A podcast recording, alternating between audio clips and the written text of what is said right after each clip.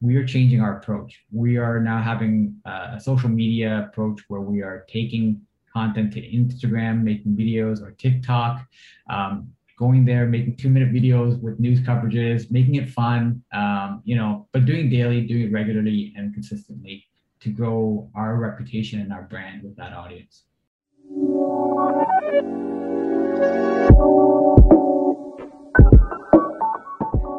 Hi, everyone. Welcome to a new episode of our News Personalization Expert Talks. I'm Thomas Steisel, Personalization Strategist at Froomle, and I will be hosting this episode. Thanks for tuning in. During our expert talks, we're interviewing industry leaders focusing on modernizing the news digital experience. Today, we have Mohan Gulati as our guest. Welcome, Mohan. Hey, thanks, Thomas. Nice to be here. We are very happy we are very happy to have you in our podcast, Mohan. You are Senior Director for Digital Product Management and Delivery at Torstar, and also a thought leader on digital innovation and product design. So, as a starter, could you tell us more about what your job is all about and how you fit into the global Toronto Star organization? Sure. Uh, so I fit into the world of digital at the uh, Toronto Star, and, and the Toronto Star is one of Canada's largest uh, news media outlets. And uh, I have the honor of uh, leading the product management team and the delivery team at Torstar and at the Toronto Star. We have uh, a number of different publications. The Toronto Star is the the most well-known brand uh, that we have. And uh, yeah, we we work on all of our web products and our mobile app products. So at Torstar, you're serving daily news to millions of Canadians all over the country, which places you in a very central position when it comes to communicating about crises like COVID 19 uh, these days. From that perspective, uh, can you tell us how the news consumption uh, evolved in Canada the last year? In the in the last year, so if we look at pre-COVID, um, we were seeing already a, lot of Canadians going online for news, um, about 48% or something like that. And I would say in the uh, COVID era, in the 2020 year, we've seen, uh, globally speaking, uh, 47% increase in the overall um, consumption of news products and going to that as a channel to get informed.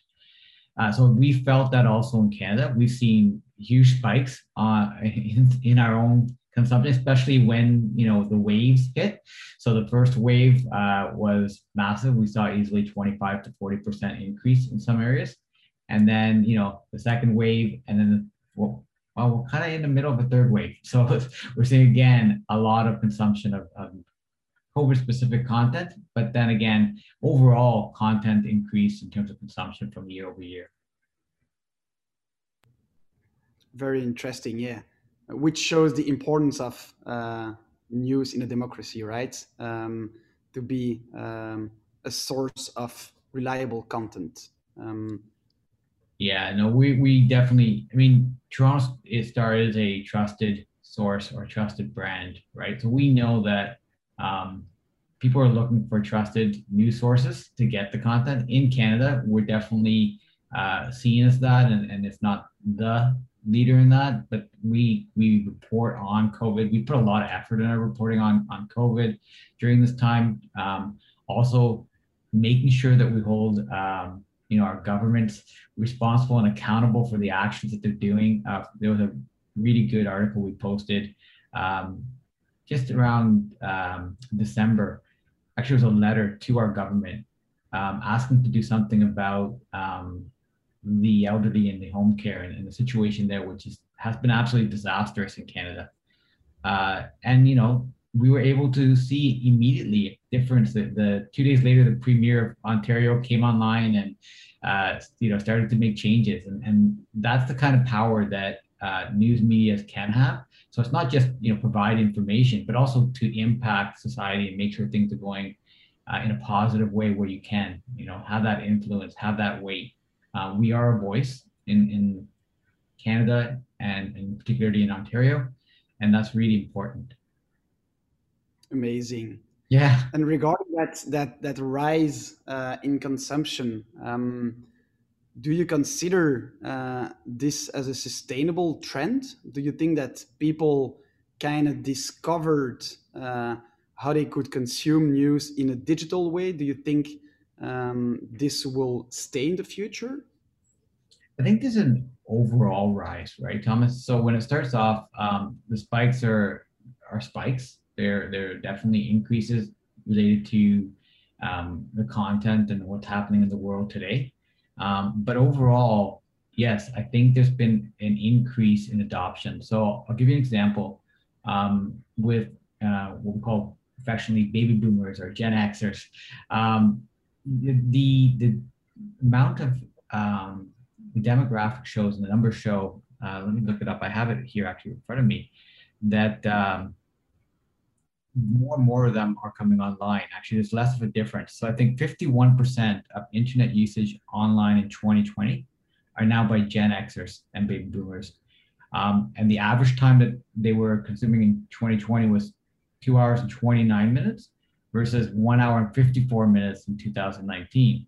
So the overall adoption to digital by this by this segment of society has increased tremendously whether it's if you think about online grocery shopping or banking online or, or whatever it is. And that's translating also to news media, to consumption. Um, there's a big, big push towards mobile, um, huge adoption of mobile as, as from the society as well. So we're seeing, and I believe that it will continue to sustain, just not at the same level. And then there's an effort, right? How do you make sure that you are doing the right things and learning to retain uh, that audience and that consumption. Sure. Yeah. Amazing figures, right? So just yeah. doubling attention time from that segment. Wow, that's amazing. Um, and yeah, talking about that segment, so how do you approach readers uh, below 30, let's say? Um, do you have specific experiences for them?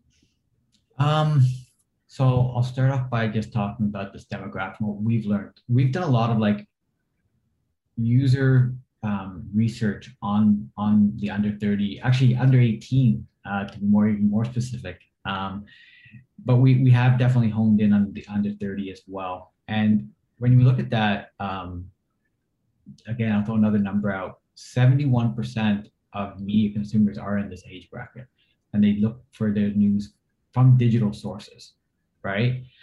So going back to my my number, we know 69% of people worldwide use smartphones. um, and this audience is no exception. In fact, if anything, that's where they go. But what's interesting is you have to go where they're going. So they're going to a lot of the platforms, um, social media platforms, to start to pick up their content. Um, a lot of them look at news as uh, a source of entertainment, actually and and the amount of content that they're consuming, the, the size of the content is very bite sized. I like to call it bite sized. So it doesn't need to be you know these long lengthy articles. Uh, the time to actually invest and read this is, is limited.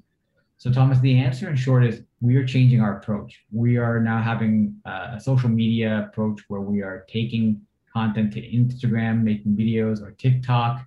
Um, going there, making two minute videos with news coverages, making it fun, um, you know, but doing daily, doing regularly and consistently to grow our reputation and our brand with that audience.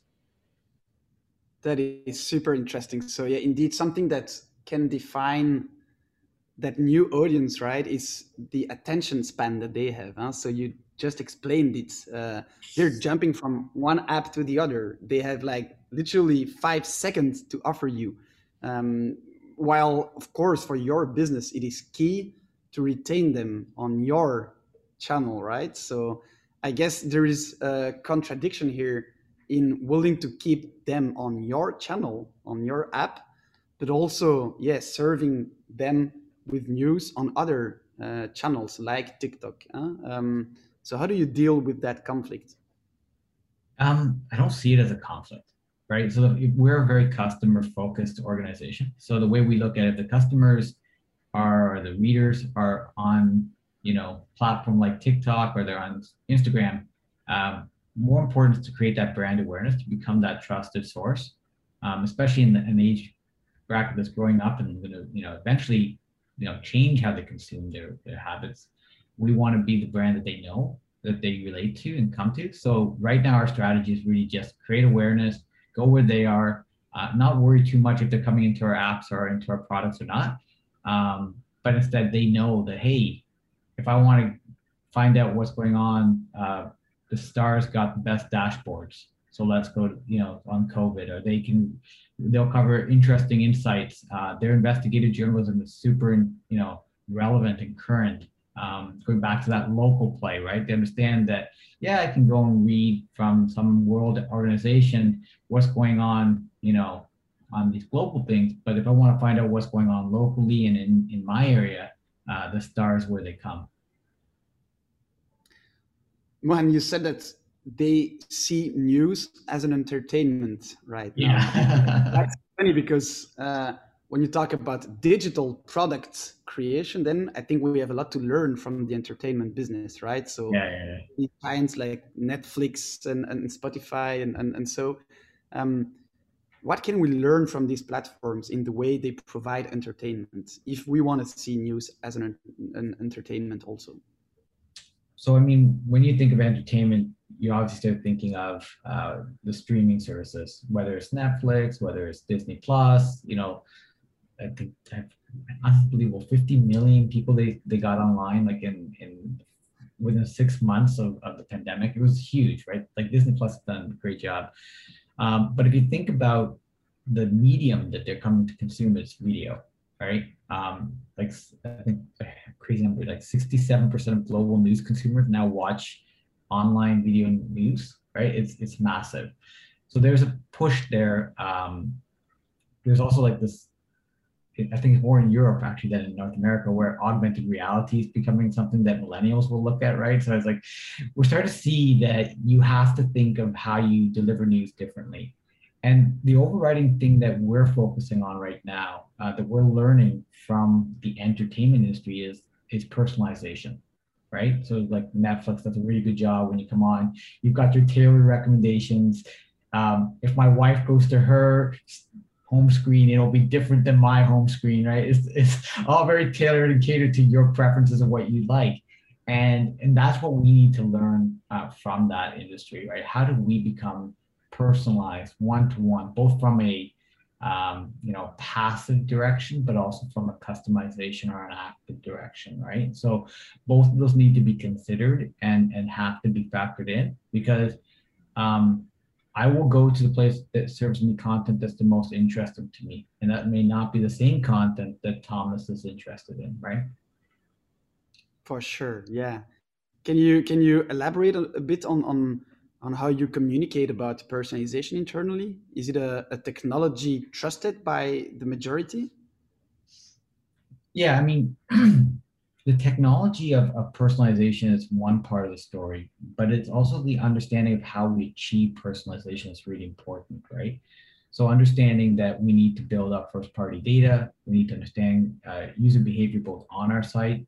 Um, the reliance on third party data is, is disappearing. So internally we talk about that from a technology point of view we talk about things like dynamic journeys and and what needs to be happening in real time as somebody's on our sites and what does that mean and how do you know internally how do we feel comfortable about that um, again we talk also about like what i call passive versus active uh, experiences so passive experience being those experiences where we don't ask you for input but based on your behavior we'll will give you a certain experience on the site.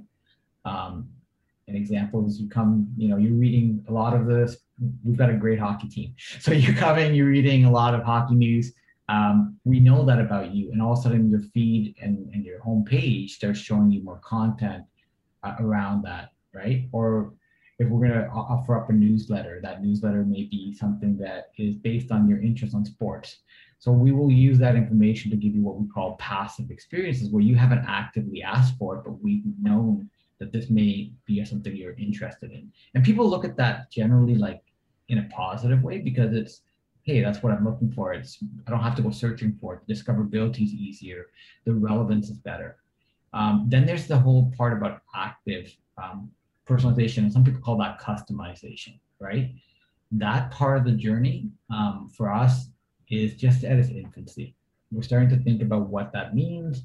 Uh, taking the sports analogy again, you know, if you come to the site and you're you're a big fan of the of the Toronto sports teams, then allowing you to customize your your experiences on the site to be about you know your local sports teams that you're interested in versus maybe um, you know the, the team that's um, not so much of interest to you, right? Which you would get otherwise if we didn't use that. But that's active. There's an action that the user has to use. Uh, we're doing the same thing with like local content. So we allow people to decide, you know, actively set where they want to get local content from. And that's, you know, that's an interesting problem if you think about it, Thomas, because you work in one place, you live in another place, and you may have family in another place, all within a 25 minute distance. But the news can change very local based on that. And you want to get all three of those sources, you should have a way to do that. And that's customization for us versus something that is like, we could use a postal code or we could tell you that you're in this area. Like that's passive, right? So very different choices and, and user experiences and features that we create based on that. It's no surprise that when talking to a Canadian uh, company, the example will be hockey, right? So fit into the, the cliche. So.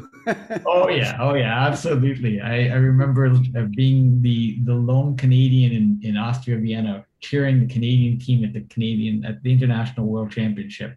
So we're, we're pushing to our uh, worldwide audience to uh, to your That's right. where the focus is for Toronto Star. Like provide relevant hockey news. That's all we need to do.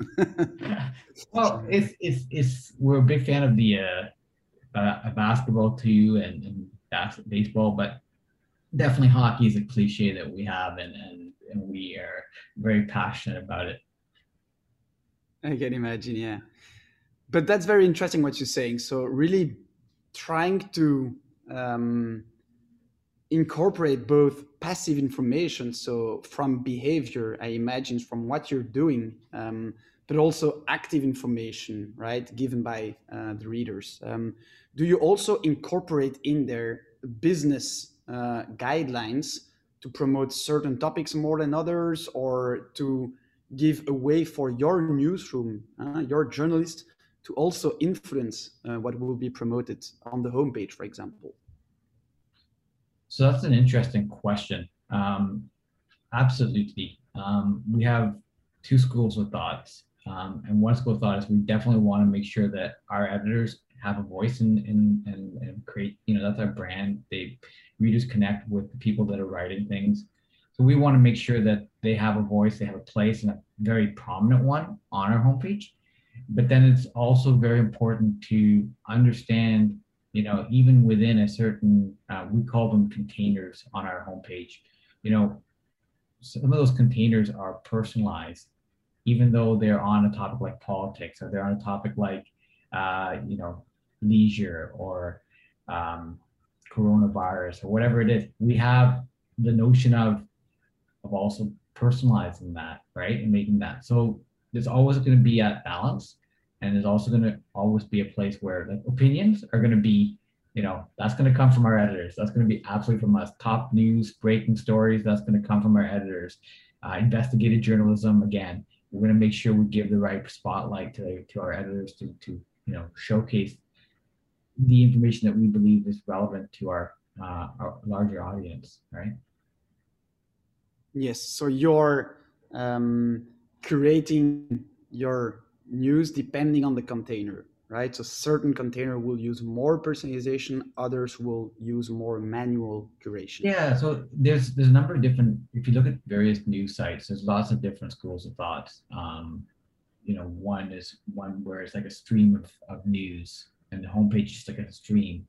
Uh, you you know you can go to many sites, and then there are sites where they're still very structured and still you know this is the let's call it the editor's picks, for lack of better words. And then there's kind of various themes or sections that you go to, right?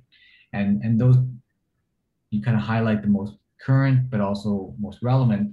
And now we're adding that extra dimension of personalized um, content within those containers, right? So it's not just that you know within politics you could be following a lot of different things, but maybe you really only like to read politics about, you know, your local area. Again, that's something that we take into consideration how we serve that to uh, to you to find that.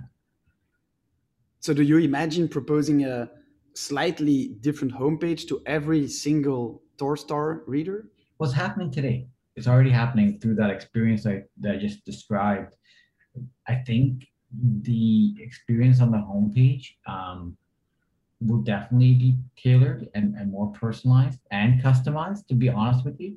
Um, it will also take into dimensions like, you know, um, where you are, what you're doing, um, what time of day is it, um, which day of the week is it. Based on that, we should be responding. And, and this is no different than what you did in newsprint, right? So when you had, you know, the Saturday paper, the Saturday paper for us at least was, you know, like this thick, right? You got all this. Why is that? Because people have more time on the weekend to consume content and they want to consume other kinds of content. Whereas, you know, certain days of the week you, you do, and, and there's science around even like how much advertising you put into it and all that. So we we we think about all those things and how do you bring them out to digital experiences as well, right? Not just you know what used to happen on the print side and still does to a certain extent, but um, that thoughtfulness and that that deliberate thinking uh, needs to also happen online. I see what you mean. Yeah. So really trying to transcribe that good old news paper plus coffee experience uh, into a more digital friendly uh, way. Um, For sure. I, I, hear that, that, that you have some experience already. Um, can you tell me more perhaps on the challenges that you see towards the future in always refining that personalization approach? Um, it's an interesting way of phrasing it. The challenges. Um, there has to be a right mix, right? Because there's a, so let me go back to a, good story. Like you talked about the coffee in the newspaper, right? So as um, you know, some of my best memories of seeing my father reading the newspaper with coffee, right? Like we all have that. And and also like but but also if you think about like the Saturday morning experience, like while dad's reading the newspaper, um, other people are grabbing certain parts of the newspaper. Sometimes they grab, you know, in my case, I grab the comics or the, the sports section, right? Like I start reading. So, um, and dad's reading the business and the frontline headlines and, you know, and mom's also like grabbing different things that she wants to read. And sometimes you're waiting for somebody to finish something, right? Those kind of things um, bring into account uh, complexity that needs to be contemplated also to bring online. I think those are things that we haven't quite, you know, cracked the nut, if you will. Because how do you create that real time social aspect of something like what was happening, you know, as just described? How do you do that? Like today, when I say social, people think, oh, I share things online. Well, okay, but how do I experience it together in a way that, you know, and, and you can start to see things are happening, there are changes, like technology are, are introducing new new notions and mediums to, to connect with people in real time and create experiences. Um, a good example is like Clubhouse, right? Clubhouse has come on the scene and people are, you know, yes, we're all stuck and locked at home and therefore we want to talk to people. So it's a great opportunity, but it also it it shows us we can learn something about how you can connect with people that and share are sharing similar experiences that you're sharing. And it doesn't matter where they're located. And I think that's exciting. If we can figure out how to what the formula is, what the secret sauce is to that, and then bring that to news, and start to think of news as a more social thing again. Whether your social circle is, you know, Thomas and me talking about um, COVID because we both have different perspectives and different experiences, but there's a common theme to that. How do we identify that? How do we bring that together versus, hey, um, I don't know how to say this differently. Very distinct, very disjointed experiences that happen today, and very siloed experiences, right? And and the danger of that is again, you start to get a one dimensional perspective on things. So there's a lot of like a lot of things to think about, a lot of problems still to solve. I like the the reflex that you have as a product manager to see an innovation and then try to think on how how can I reproduce that experience on my specific domain, right? So taking Clubhouse, like how can I use that to improve my my news consumption? So that's I guess something uh, typical from uh, people yet designing products in a digital way, right? Yeah, it's a it's a it's a sign of you know we in in product world, we're always looking for problems to solve, right? And similar problems exist in different domains. And if you recognize that and you try to extrapolate that and, and transplant that, if you will, or transpose it onto your domain, um, there's a lot of learnings that you can take from that, a lot of insight, right? And you know, I think being entrepreneurial and being a product person, you tend to look at ways and things that are happening right now that are changing and disrupting how we communicate, how we work, or what's happening. So to me, you have to be on top of that. sure. Um, I had another question, Mohan, um, more on the organization side. So we discussed the fact that yeah, personalization is some kind of cornerstone, and that it will um, impact both the newsroom but also the technology team. That you need to think about first-party cookie. You need to have that infrastructure. Um, how is it to organize such a project? Um, how do you make sure that you have the right people uh, around the table and, and, that you have a successful uh, experience with personalization? Because it can also be a very difficult project to deploy in production, right? Yeah, I mean, so the way organizations today are structured and the way we're structured, um, we're, we work very, very, very closely with um, other departments. So um, it comes back to the values of the organization. We have a, a value that we call this, we call it the SCARF values. So um, it's it stands for being selfless, uh, being collaborative, being agile, being result uh, oriented, and then being focused, right? So taking those values in our organization uh, and, and really living them every day forces us to do things like, okay, we're going to work with marketing, we're going to work with our data team, we're going to work within the product team and with our development team, and and and bring those groups together. Of course, the editorial team as well, right? And that focus and that collaboration is is really critical so let's take, for example, acquisition and thinking of dynamic experiences. We would definitely want to not do that on our own. We want to do that with um, an, an editorial presence, somebody who's looking at how content is performing and understanding the analytics behind that. We want to bring in our data team to make sure that we've got all the right, um, you know, technology and, and, and long-term thinking that's necessary, but also the signals that are important for us and then we would look at marketing from a, hey, here's how we think of acquisition. Here's how we think of retention. Um, here are opportunities to grow. Um, you know, if somebody's about to, um, you know, sh- they're showing less interest and they're coming less frequently, how do we change that experience? That's a product minded thinking, right? So all of these things start factoring, and then we've got user experience that factors into it as well. So we start thinking of, you know, messaging, um, how do we show uh, dialogues?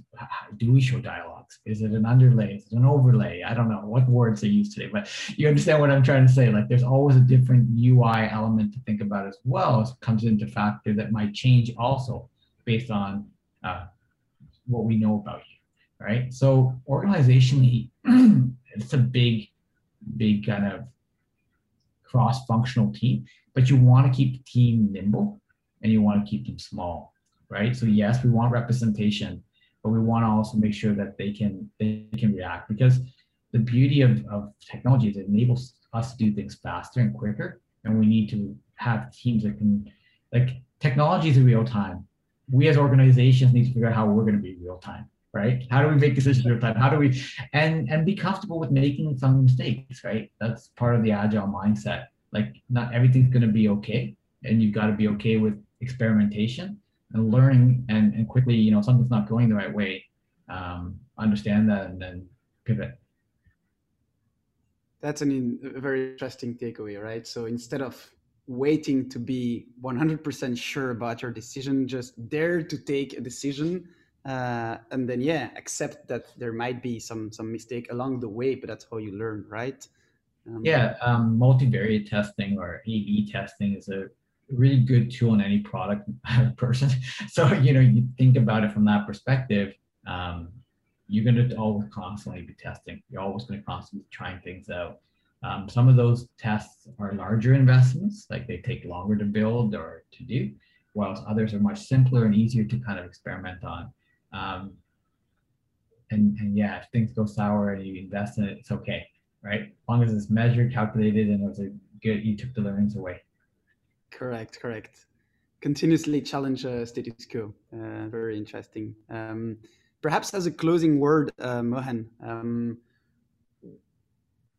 there are people listening um, this podcast that are striving to start with personalization. You know, um, to actually get something started. Um, do you have an, any advice for them um, on how they should think about it, um, given your experience with uh, these kind of projects?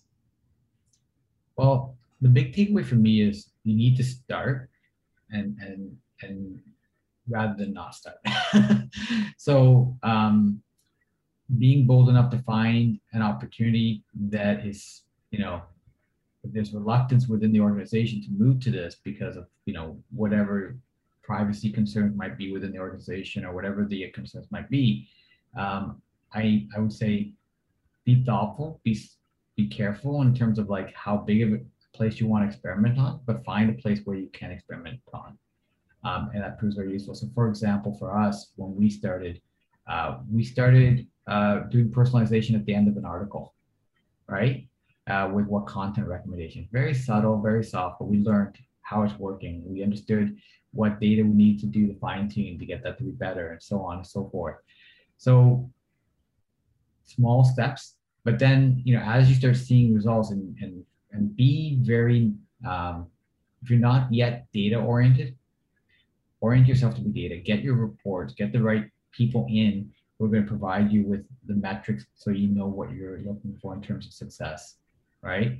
So it's it's twofold. A be willing to like take that step and start small, but then also be internally very data minded and data or it's gonna it's gonna shock you, right? Like whatever you start doing on personalization, if you're not looking at data, you're not going to understand what's really happening and all your hunches and all of your guesses will be thrown out the window it's just that's the way it works it's like you you think one thing's going to happen and then you you do it and you find out oh no users are and data is telling us that's not what's going to actually be of interest.